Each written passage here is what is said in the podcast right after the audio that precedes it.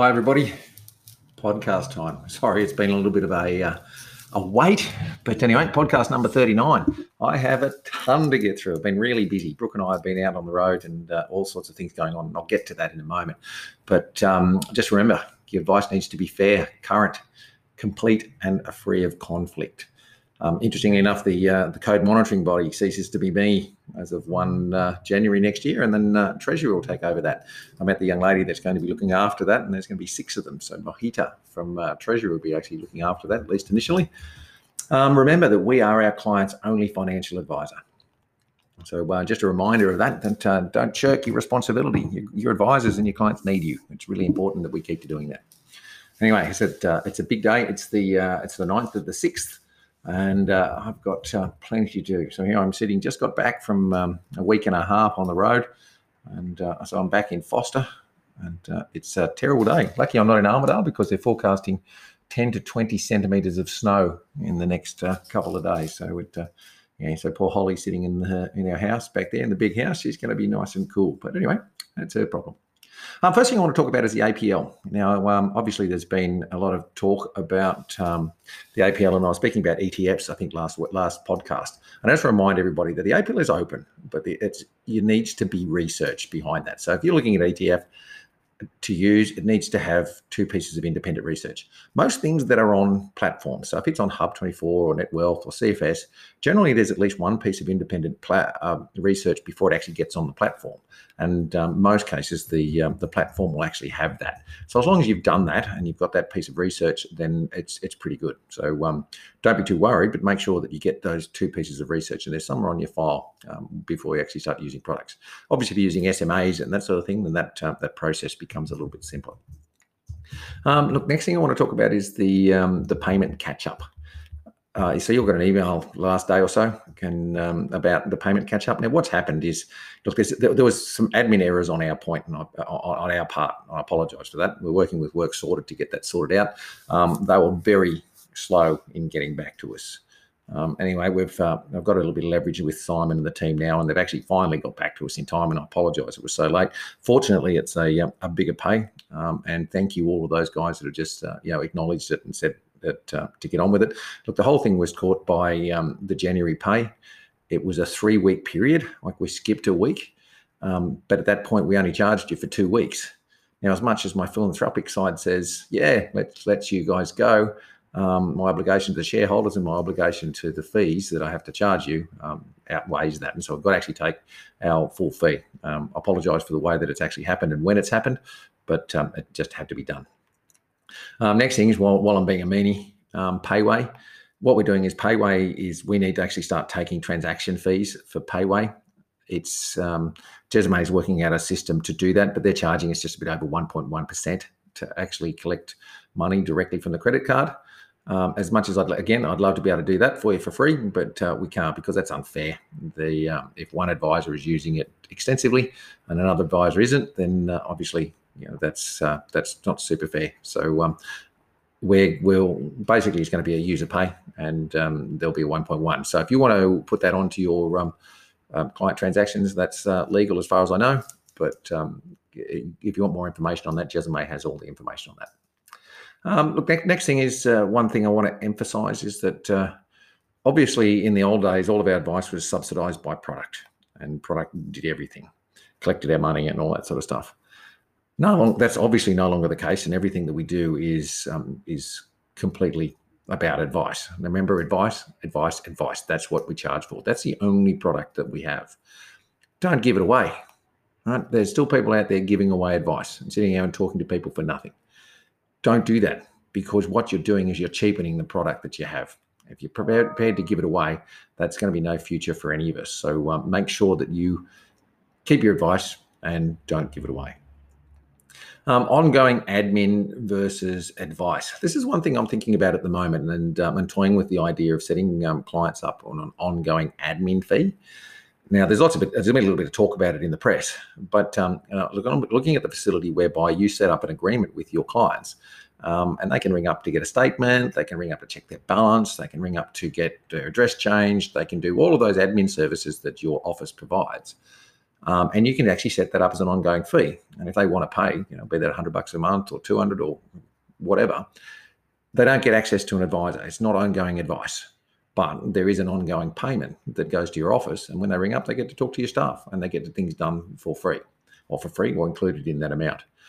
Then, if you were to do that, that's actually not regulated. So you don't need an FDS because it's an admin fee.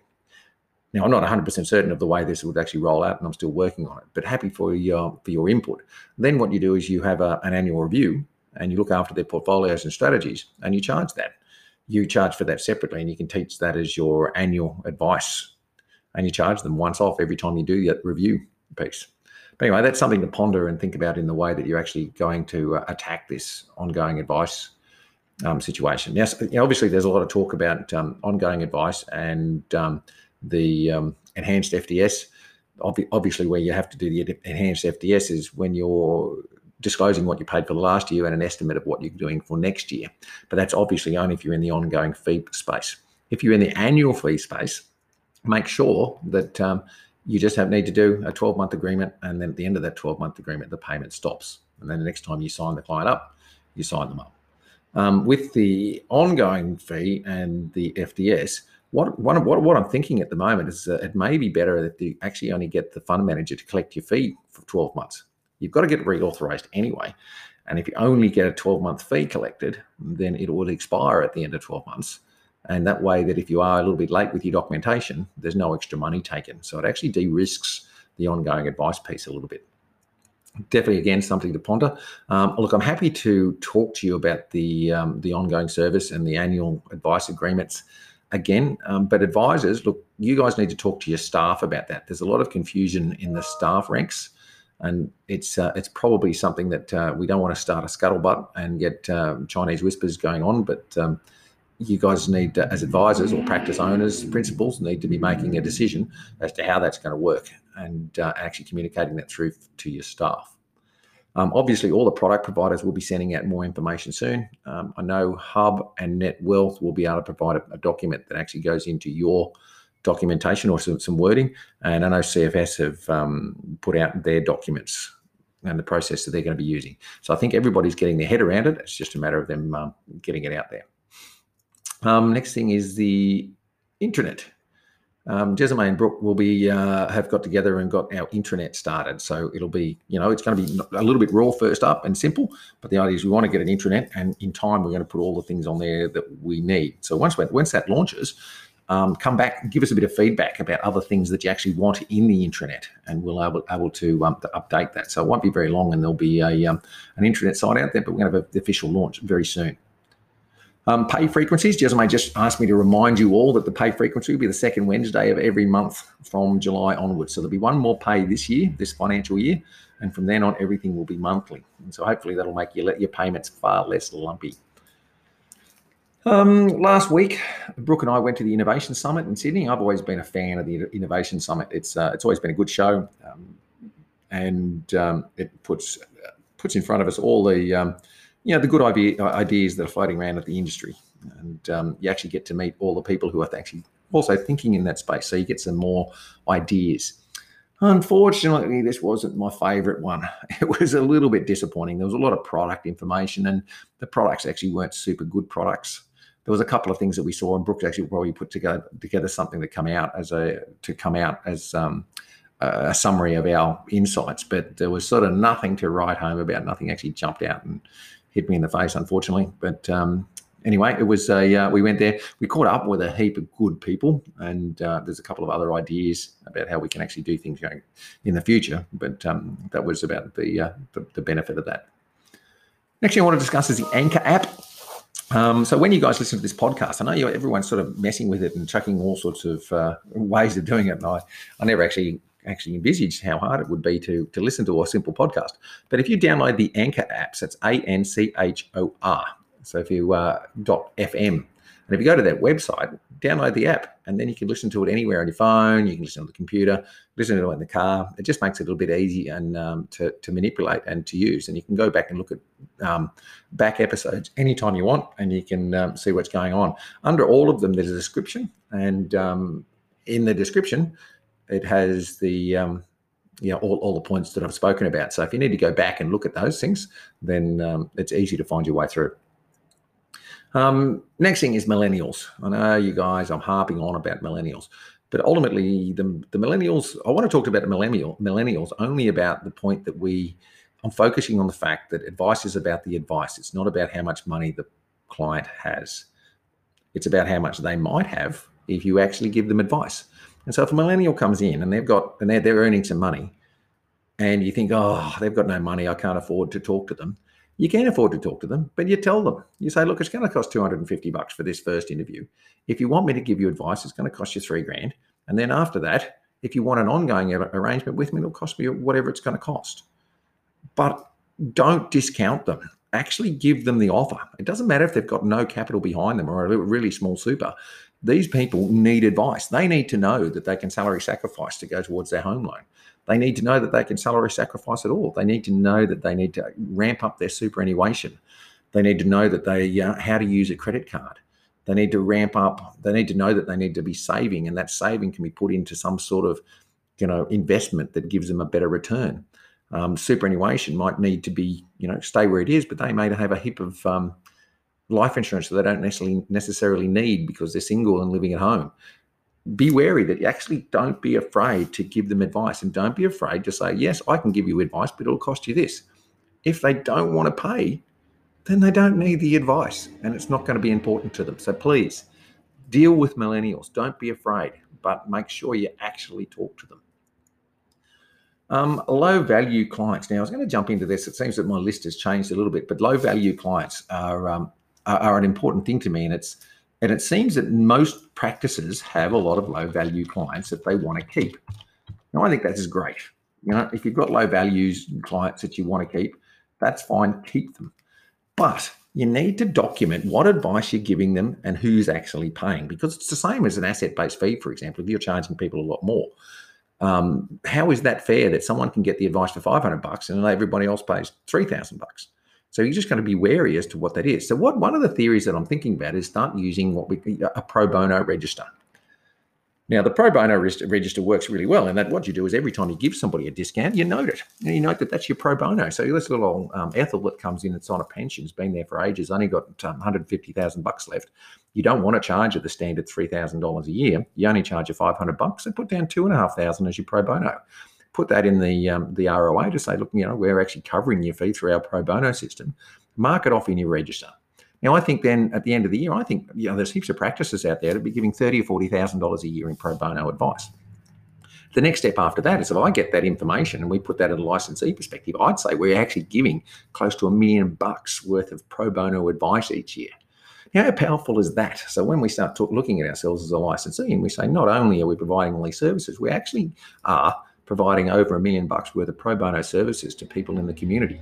Um, so you know that's got to be quite powerful and something that we actually use in our in our story. So think about that. Think about your low value clients that you want to keep.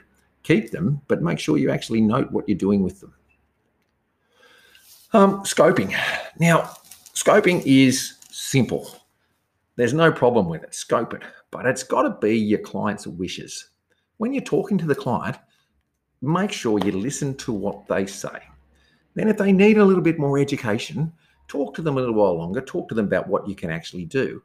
And then at the end of that, then finalize your file note. But make sure it is a good file note and it says what the client actually wants.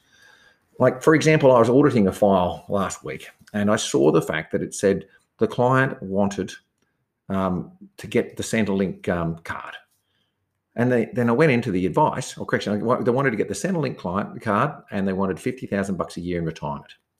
When I went through the SOA, it was immaculate. It was a perfectly designed SOA. Every document was there. There were file notes. It was a very, very neat um, and well finished SOA. However, it was Centrelink was scoped out. And I thought, well, hang on a minute. If that's what the client wants, then why is that scoped out? And secondly, they rolled over the super fund from a, an industry fund to a wrap.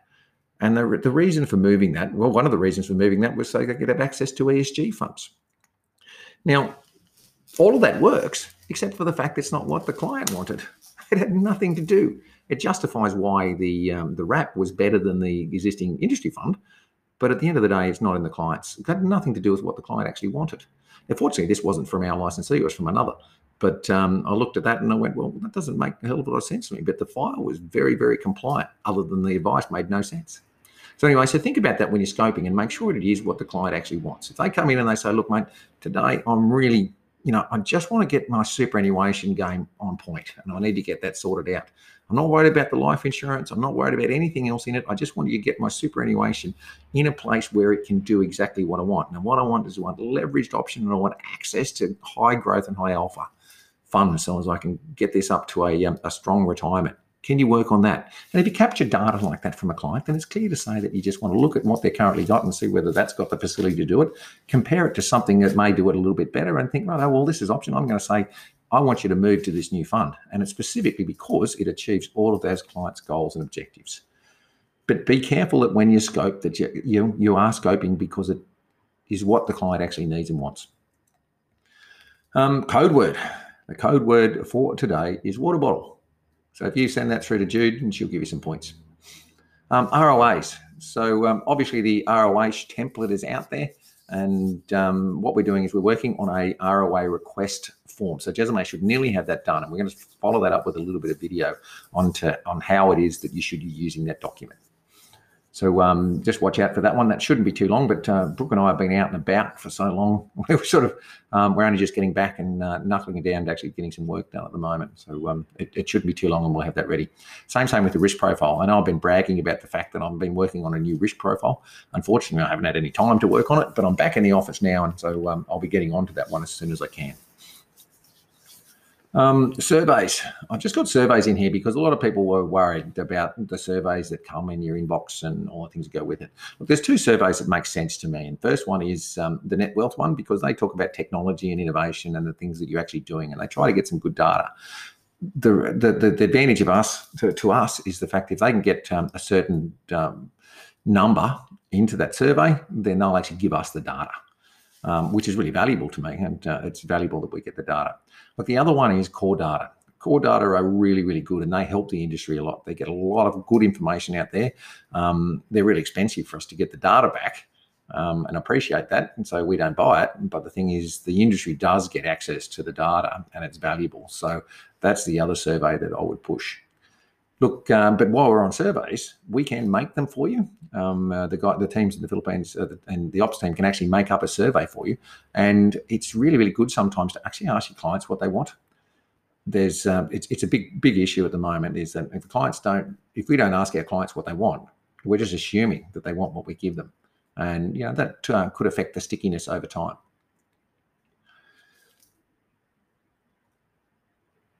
Um, next thing is CFS. Um, just an update on CFS. They've got a new CEO. His name's Rob something, and I can't remember his last name, but he seems like a really nice fellow. We met him at the licensee summit.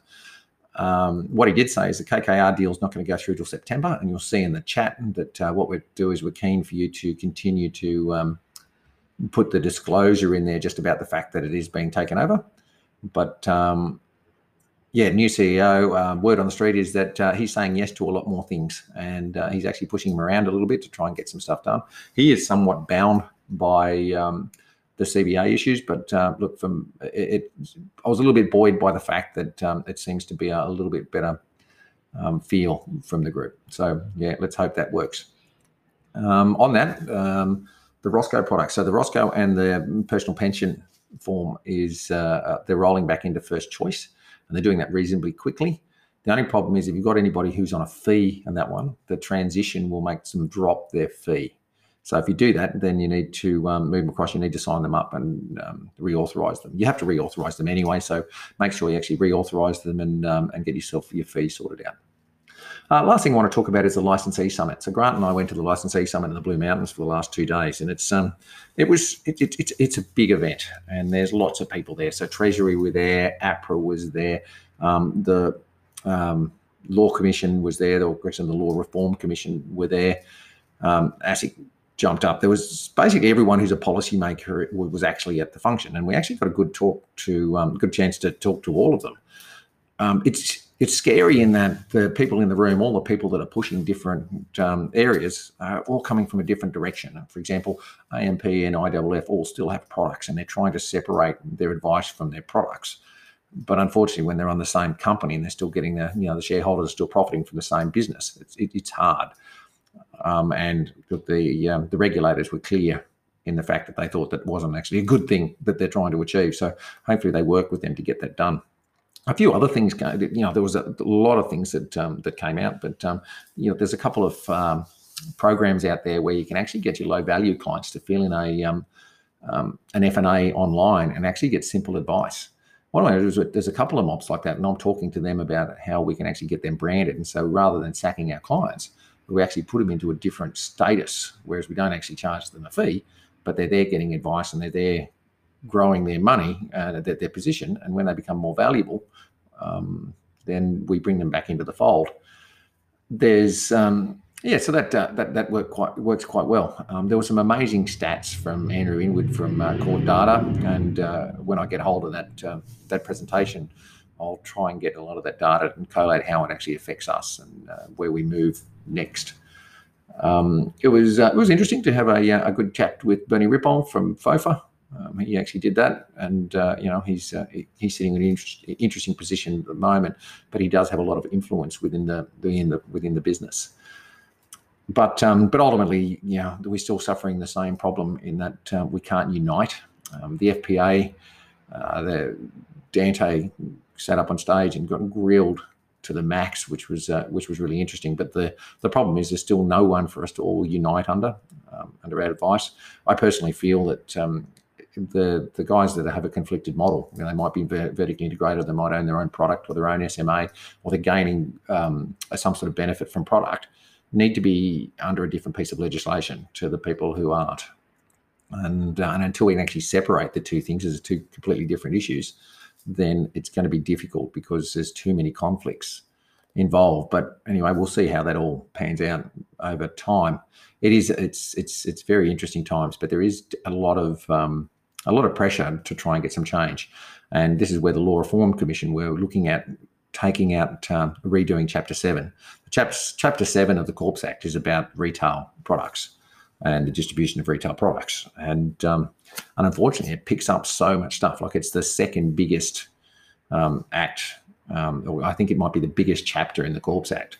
And so, and it's complex and it talks about, you know, it picks up products and PDSs right down to advice that we give.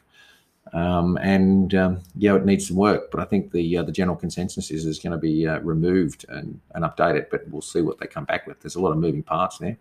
Um, they do have uh, a two year time frame to get something done.